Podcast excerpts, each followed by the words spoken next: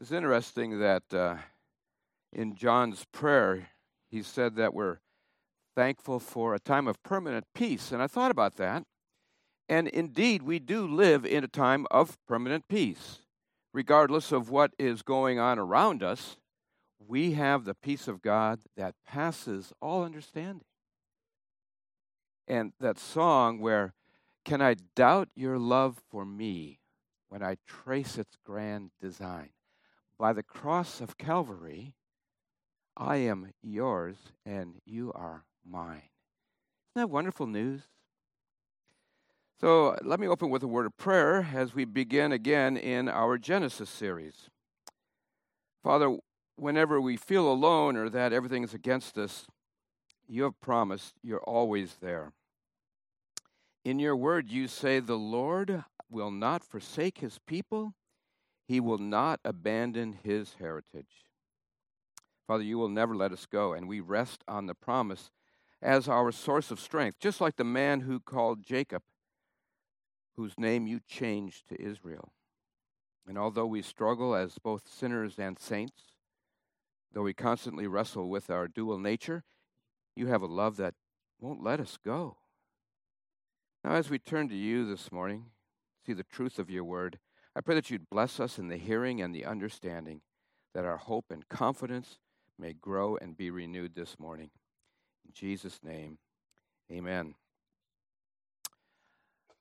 Amazing Grace. We just sang sort of a version of that song, but it's probably the song by John Newton is probably the most often sung Christian song in history. It was written in 1772. Newton was a sailor and a slave trader whom God saved during a ferocious storm off the coast of Ireland in 1748. And the song that he wrote became a classic, a classic Christian song, and it is sung by Christians and countless secular people throughout the ages since uh, it was written. Those familiar words, amazing grace, how sweet the sound. It gives you the comfort of knowing that God's grace is just flowing over his people, drawing us gently with his amazing, peaceful grace.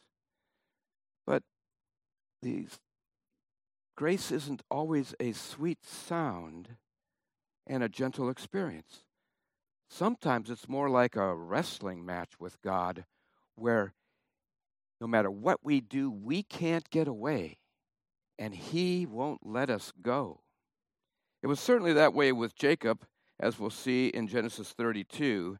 And there's much that we can learn from Jacob's story this morning. So I invite you to open your Bible to Genesis 32. We're going to look at the entire chapter. And in this message, I've titled A Love That Won't Let Go. We're going to continue to follow Jacob on the next part of his journey as God draws him back to the land that he promised to his grandfather Abraham many years earlier. Now, the one big idea that I want to draw out of this text this morning is on the top of your handout, and it's this Learning to rely fully on God is a lifelong process that is only complete when we are finally home with Him.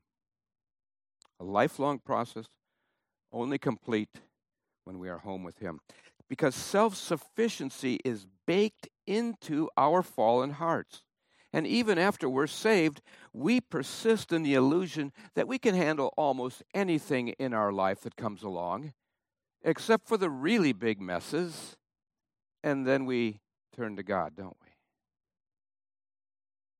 But what we'll see today is that God insists on teaching us that He is our first option. And He'll continue that lesson until the self sufficiency in our stubborn hearts is gone. Now, the process is anything but sweet. And as I said, it won't be complete in this life, but one day we'll stand before the throne of grace and we will all sing together Amazing Grace. How sweet the sound that would not let a sinner like me go. And that will be a glorious day. Now, Jacob's story, we'll look at it from three angles. First, Jacob's decision to reconcile with his brother Esau.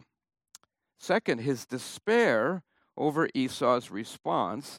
And third, Jacob's demand for blessing from a mysterious stranger. So we have a decision, despair, and a demand, which are the features in the next part of Jacob's story. So if you're able, please stand as I read Genesis 32. I'm going to read verses 1 through 6.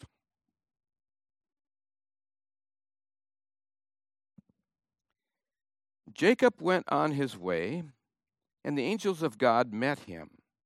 And when Jacob saw them, he said, This is God's camp. So he called the name of that place Mahanaim. And Jacob sent messengers before him to Esau, his brother, in the land of Seir, the country of Edom, instructing them, Thus you shall say to my lord Esau, Thus says your servant Jacob, I have sojourned with Laban and stayed until now. I have oxen and donkeys, flocks, male servants, female servants. I have sent to tell my Lord in order that I might find favor in your sight. And the messengers returned to Jacob, saying, We came to your brother, and he is coming to meet you. And there are 400 men with him. May God bless the reading of his word. Please be seated.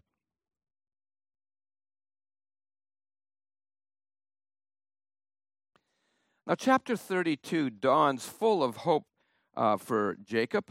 He's been 20 years in the out of the promised land. He fled from his brother Esau, fleeing, fleeing for his life, after cheating Esau out of his birthright and his blessing.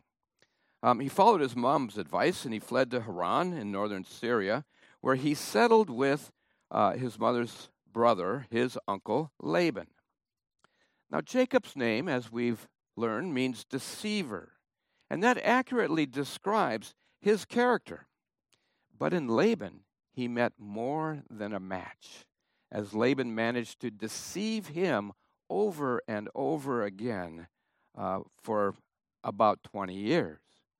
But Jacob's a quick study, and after 20 years, he'd married Laban's two daughters, he'd fathered 11 children, and he'd acquired servants and livestock which made him very wealthy.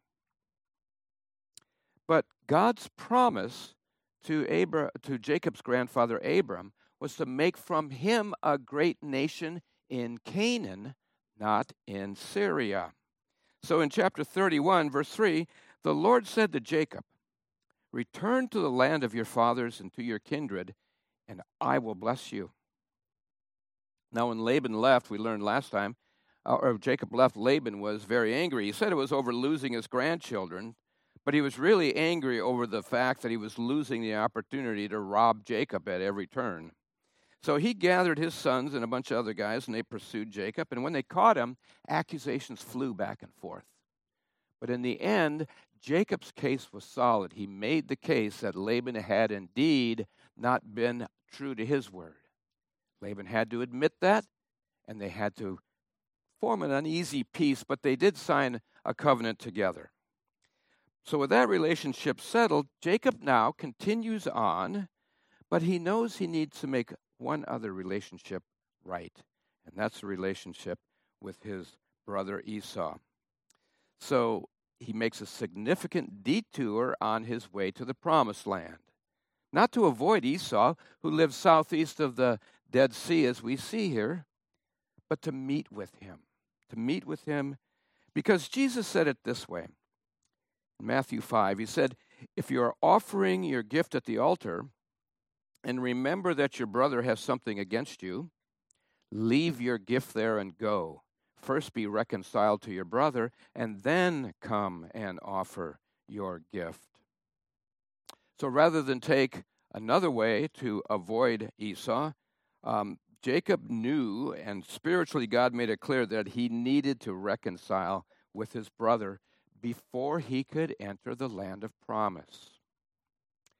The reason is past sins can't simply be swept under the rug or forgotten, because true repentance includes reconciliation with those we have harmed if we are able to do so. As God's word says, we are to be at peace with all people as far as it goes with us. So it would not be easy, but Jacob knew it had to be done. And then God comforted, him when in verse 1 it says that the angels of God met him. And when Jacob saw them, he said, This is God's camp. And he called the name of that place Mahanaim. Now, we notice that from Jacob's story that both his time out of and back into the promised land are bookended by two visions of angels.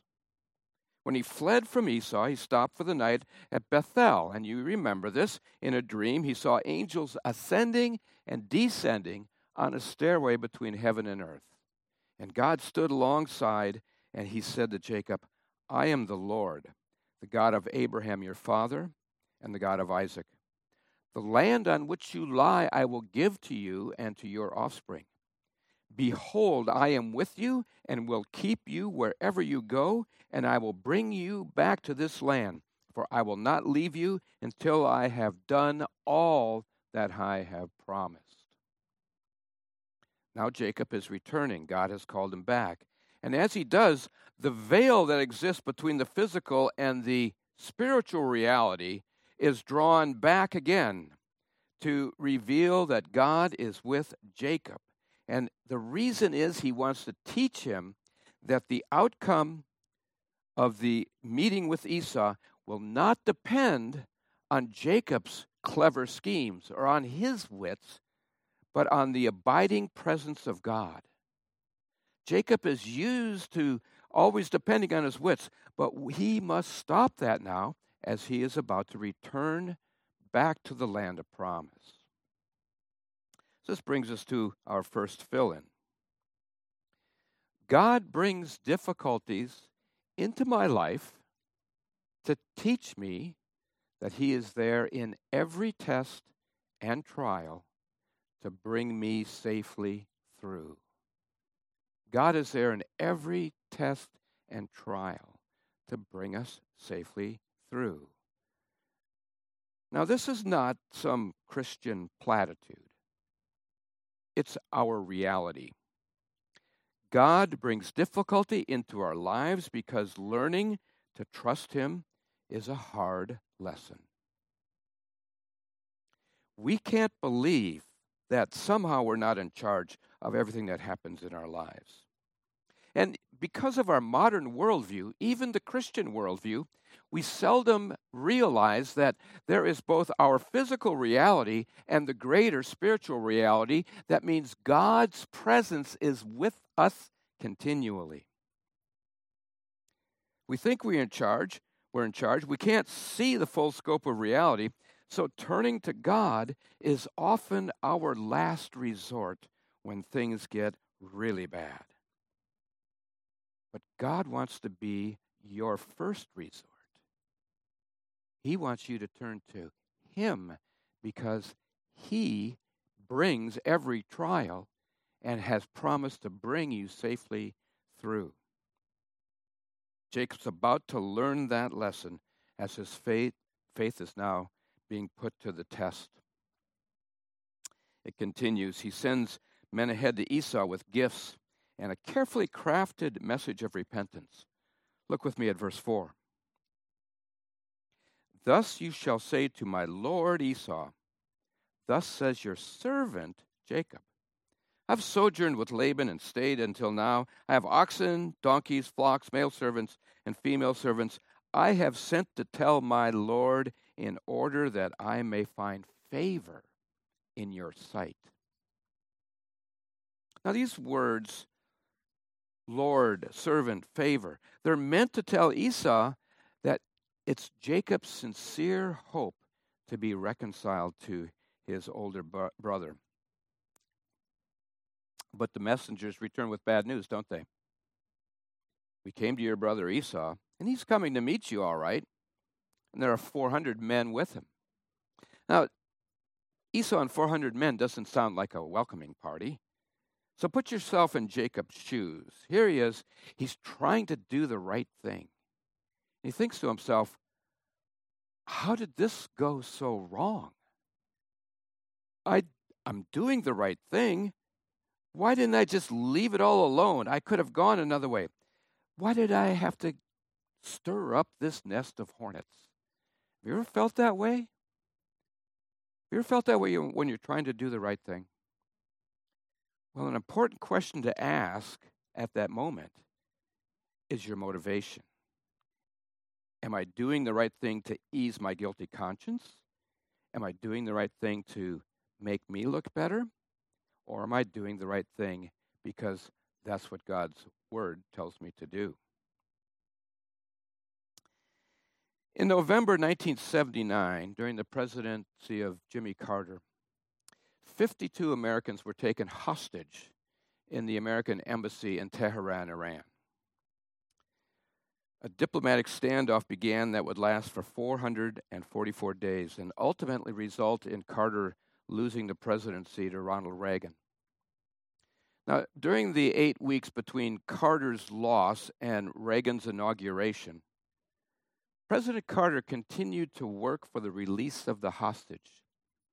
And in the 72 hours before Reagan was sworn in, Carter led nonstop negotiations without sleep until just minutes after Reagan took the oath of office, the hostages were finally released.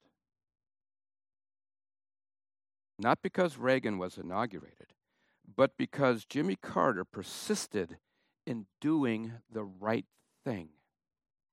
He had no he uh, no uh, politically had nothing to gain, but as a confessed Christian, he would not stop in his efforts to do what was right because it was pleasing to God. To see those families in that reunion was pleasing to God and pleasing to the American people. So if your motivation is to please God, then he will be with you throughout the difficulties to make things move along and give you the strength to continue your efforts. And that's what we see with Jacob. Knowing that reconciliation with Esau is the right thing to do, it brings a major change in his life, in, in his attitude, in how he responds to problems. He's beginning to learn that self reliance and clever strategies may not be enough and in verses 9 through 12, for the first time in Scripture, Jacob prays. He begins by acknowledging God's faithfulness to his promises made at Bethel, when he said, Behold, I am with you and will keep you wherever you go, and will bring you back to this land. Next, Jacob recognizes his unworthiness. Look at verse 10. I'm not worthy of the least of all the deeds of steadfast love and all the faithfulness you have shown your servant. And then he summarizes all of the things that God has done for him, saying that for with only my staff I crossed this Jordan, and now I have become two camps. Jacob is standing just east of the Jordan River, across from Canaan, and here he recognizes that God has been faithful ever since that first appearance of God at Bethel. He's been faithful, and Jacob gives give thanks, not for protecting him, but for the incredible gift of family, flocks, and fellowship. Literally, two camps now of blessings that God has given him. Then he reveals uh, his worry. He makes supplication. So we've seen sort of the acts formula adoration, thanks, uh, AC, uh, confession, thanksgiving, and, and supplication. So he's made adoration. God, you've been with me as you promised all this time. He makes confession. I'm not worthy of any of this. Then gives thanksgiving. But you have given it all to me. I only crossed the Jordan with my staff, and now look at all I have. And then finally, he makes supplication. Please deliver me from the hand of my brother, from the hand of Esau. For I fear him, that he may come and attack me, the mothers of the children. And then Jacob reminds God of his promise. You said, I will surely do you good and make your offspring as the sand of the sea, which cannot be numbered for the multitude. It's a powerful prayer of confession and trust. But what stands out most when we consider this is that on the same day that Jacob calls Esau his Lord, on the same day that Jacob says he is the servant of Esau, for the first time he says he is God's servant as well.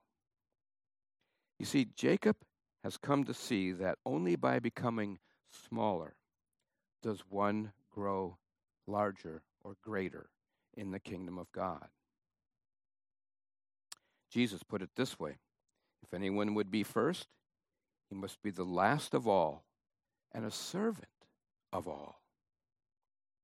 That brings us to another fill in. It's a good one that we should internalize. God's gifts are given to the humble, they cannot be grasped by the proud. They're given to the humble, they can't be grasped by the proud. Humility is a mark of godliness. Humility is defined as the reversal of all human ideas of greatness and rank, and that reversal must take place in us if we are to grow in God's kingdom. You know, pride takes many forms, but the ultimate end of all pride is self glorification. But glorification is what only God is worthy of, which is why God hates pride. The proud person seeks to glorify himself and not God, and that deprives God of the thing that only he is worthy to receive. So on this night of despair, Jacob came to realize that all he had was from God, and his only hope is in God, who has promised, Surely I will do you good.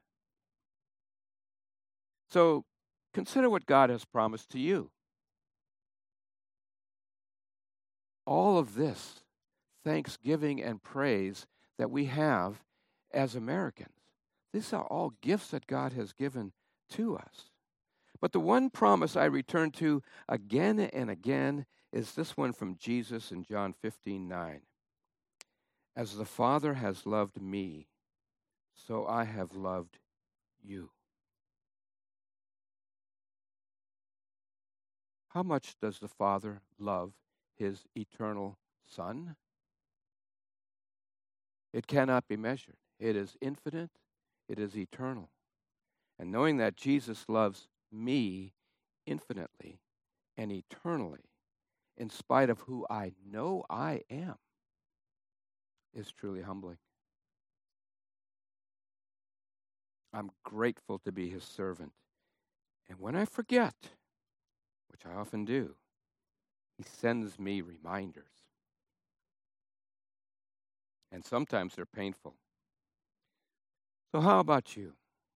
Are you grateful? Are you grateful?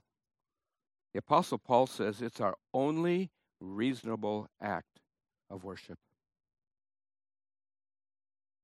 So Jacob's learning, but as I said, self sufficiency runs deep in us, and that illusion is about to evaporate for Jacob as we look at his demand.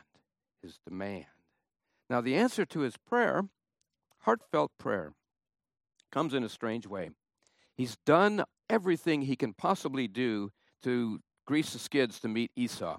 He sends 580 total animals in three waves, each wave preceded by a servant who will say this They belong to your servant Jacob. They are presents sent to my lord Esau. And moreover, he is behind us. So here comes the first one with about 300 animals. That's what the servant says. Here comes the second wave. More animals. Servant says the same thing. Here comes the third wave. More animals. Another servant saying the same thing. And in this way, Jacob hopes to overwhelm his brother. So, as verse 20 says, when I see his face, perhaps he will accept me. How could he not? But before Jacob can meet Esau, He must meet with God. Now, after sending this gift ahead, Jacob takes his family and he splits them into two camps. He takes his family across the creek and he goes off by himself, small creek called the Jabbok, and it feeds into the Jordan, and he's left alone until he wasn't. Listen to this as I read verse 24 and follow. And Jacob was left alone, and a man wrestled with him until the breaking of day. When the man saw that he did not prevail against Jacob, he touched his hip socket, and Jacob's hip was put out of joint. Then he said, Let me go, for the day is broken. But Jacob said, I will not let you go unless you bless me. And he said to him, What is your name? And he said, Jacob. Then he said, Your name shall no longer be called Jacob, but Israel, for you have striven with God and with men and have prevailed. Then Jacob asked him, Please, tell me your name. But he said, Why is it that you ask my name? And there he blessed him. So Jacob called the name of the place Peniel, saying, For I have seen God face to face, and yet my life has been delivered. The sun rose upon him as he passed Penuel. He did not, uh, limping because of his hip. And therefore, to this day, the people of Israel do not eat the sinew of the thigh that is on the hip socket, because he touched the socket of Jacob's hip on the sinew of the, of the, of the thigh. Verses 24 through 32. What a strange encounter. It's dark. Jacob is all alone. And he's despairing. He's wondering what will happen the next day with his brother and 400 men coming. And then all of a sudden, boom! Some guy comes out of the dark knocks him to the ground and begins wrestling with him, and a fight ensues that Jacob can't seem to prevail, but he certainly can't lose either.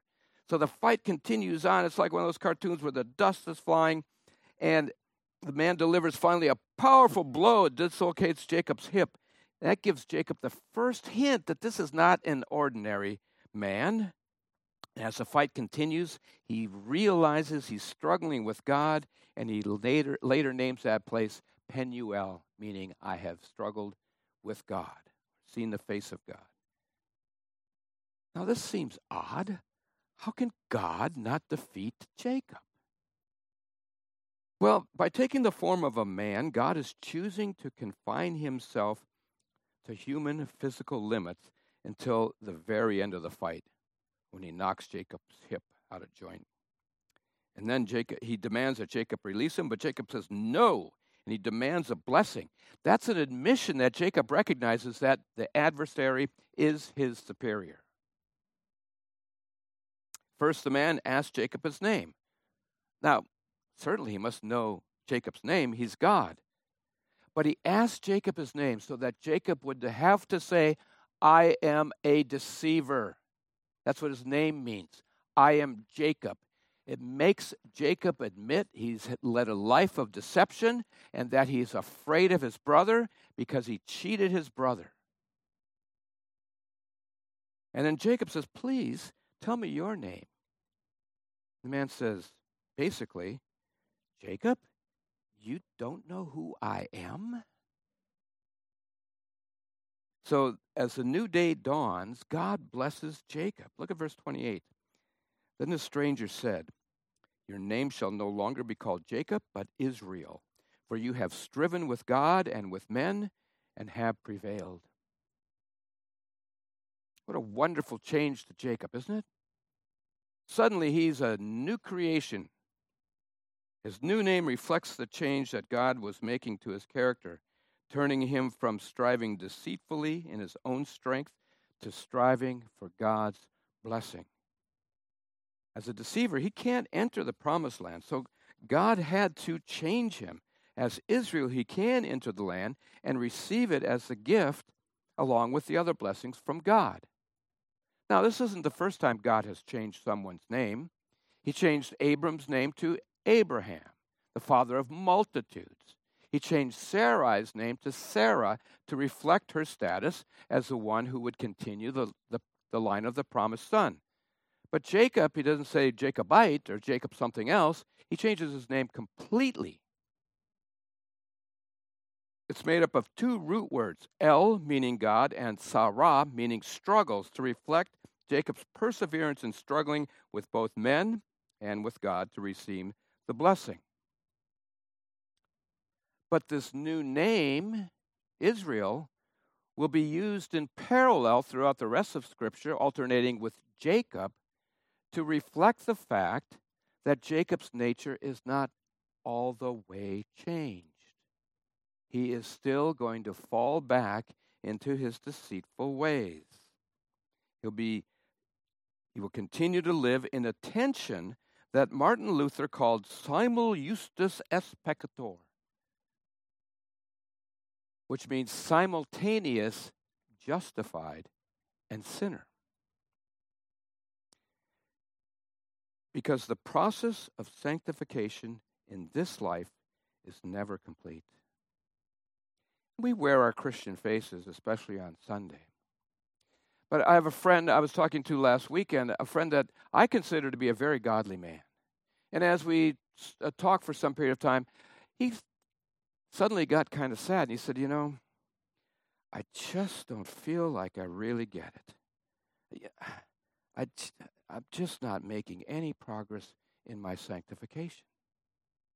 And we all feel that way because it seems like it's two steps forward, and then a day later, it's three steps backward.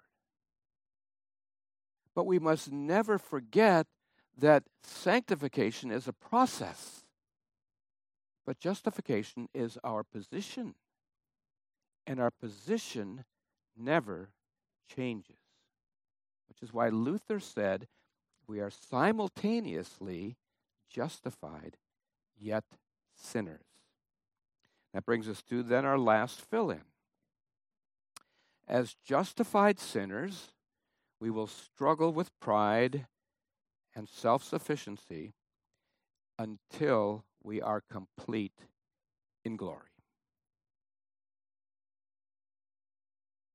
We will continue to struggle with our old self until we are complete in glory.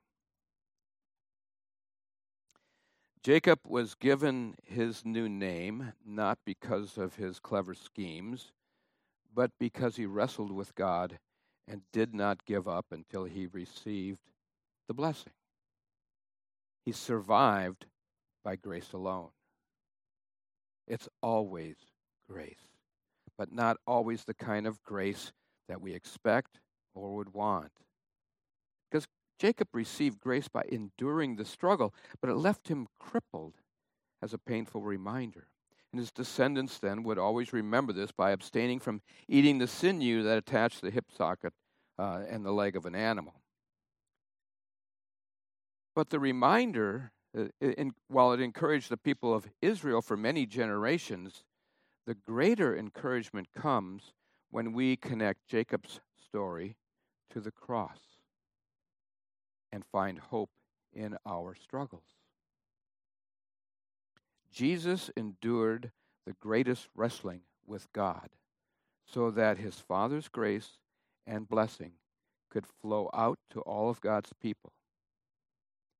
We know that in Jesus' earthly ministry, he wrestled and he prevailed with many human adversaries. But then he faced the ultimate struggle.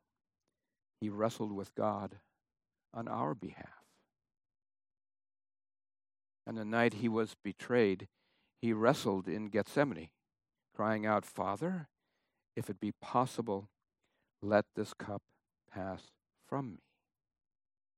And the struggle continued on the cross when, in that awful, nearing the last moment, he cried out, My God, my God, why have you forsaken me? But the result for Jesus was not a dislocated hip, it was the agony of the cross and the crushing weight of our sin. But he clung to God, he would not let go.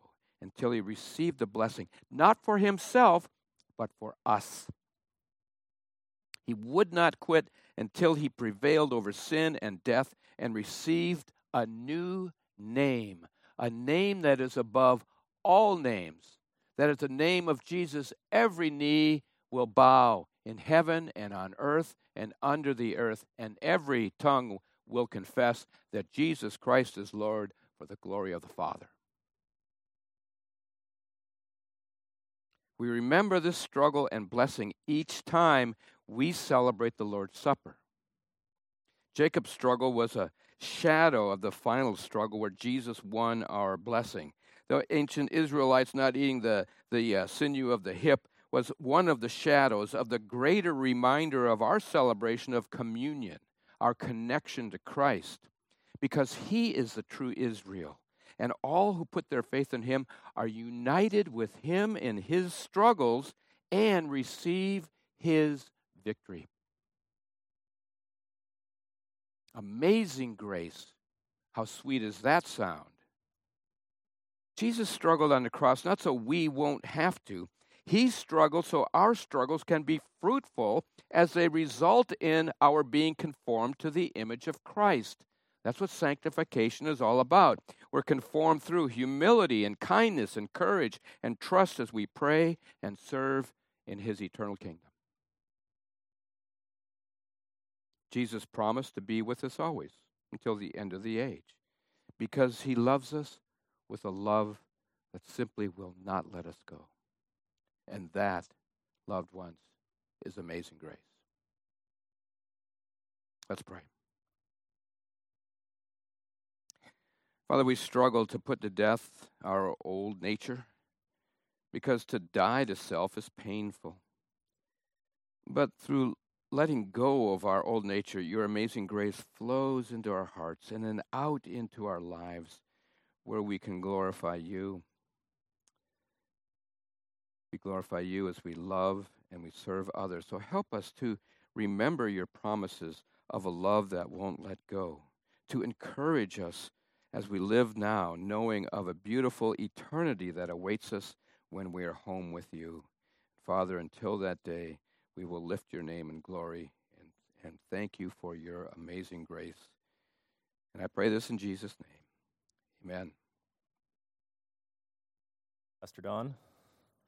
And would you stand as we close?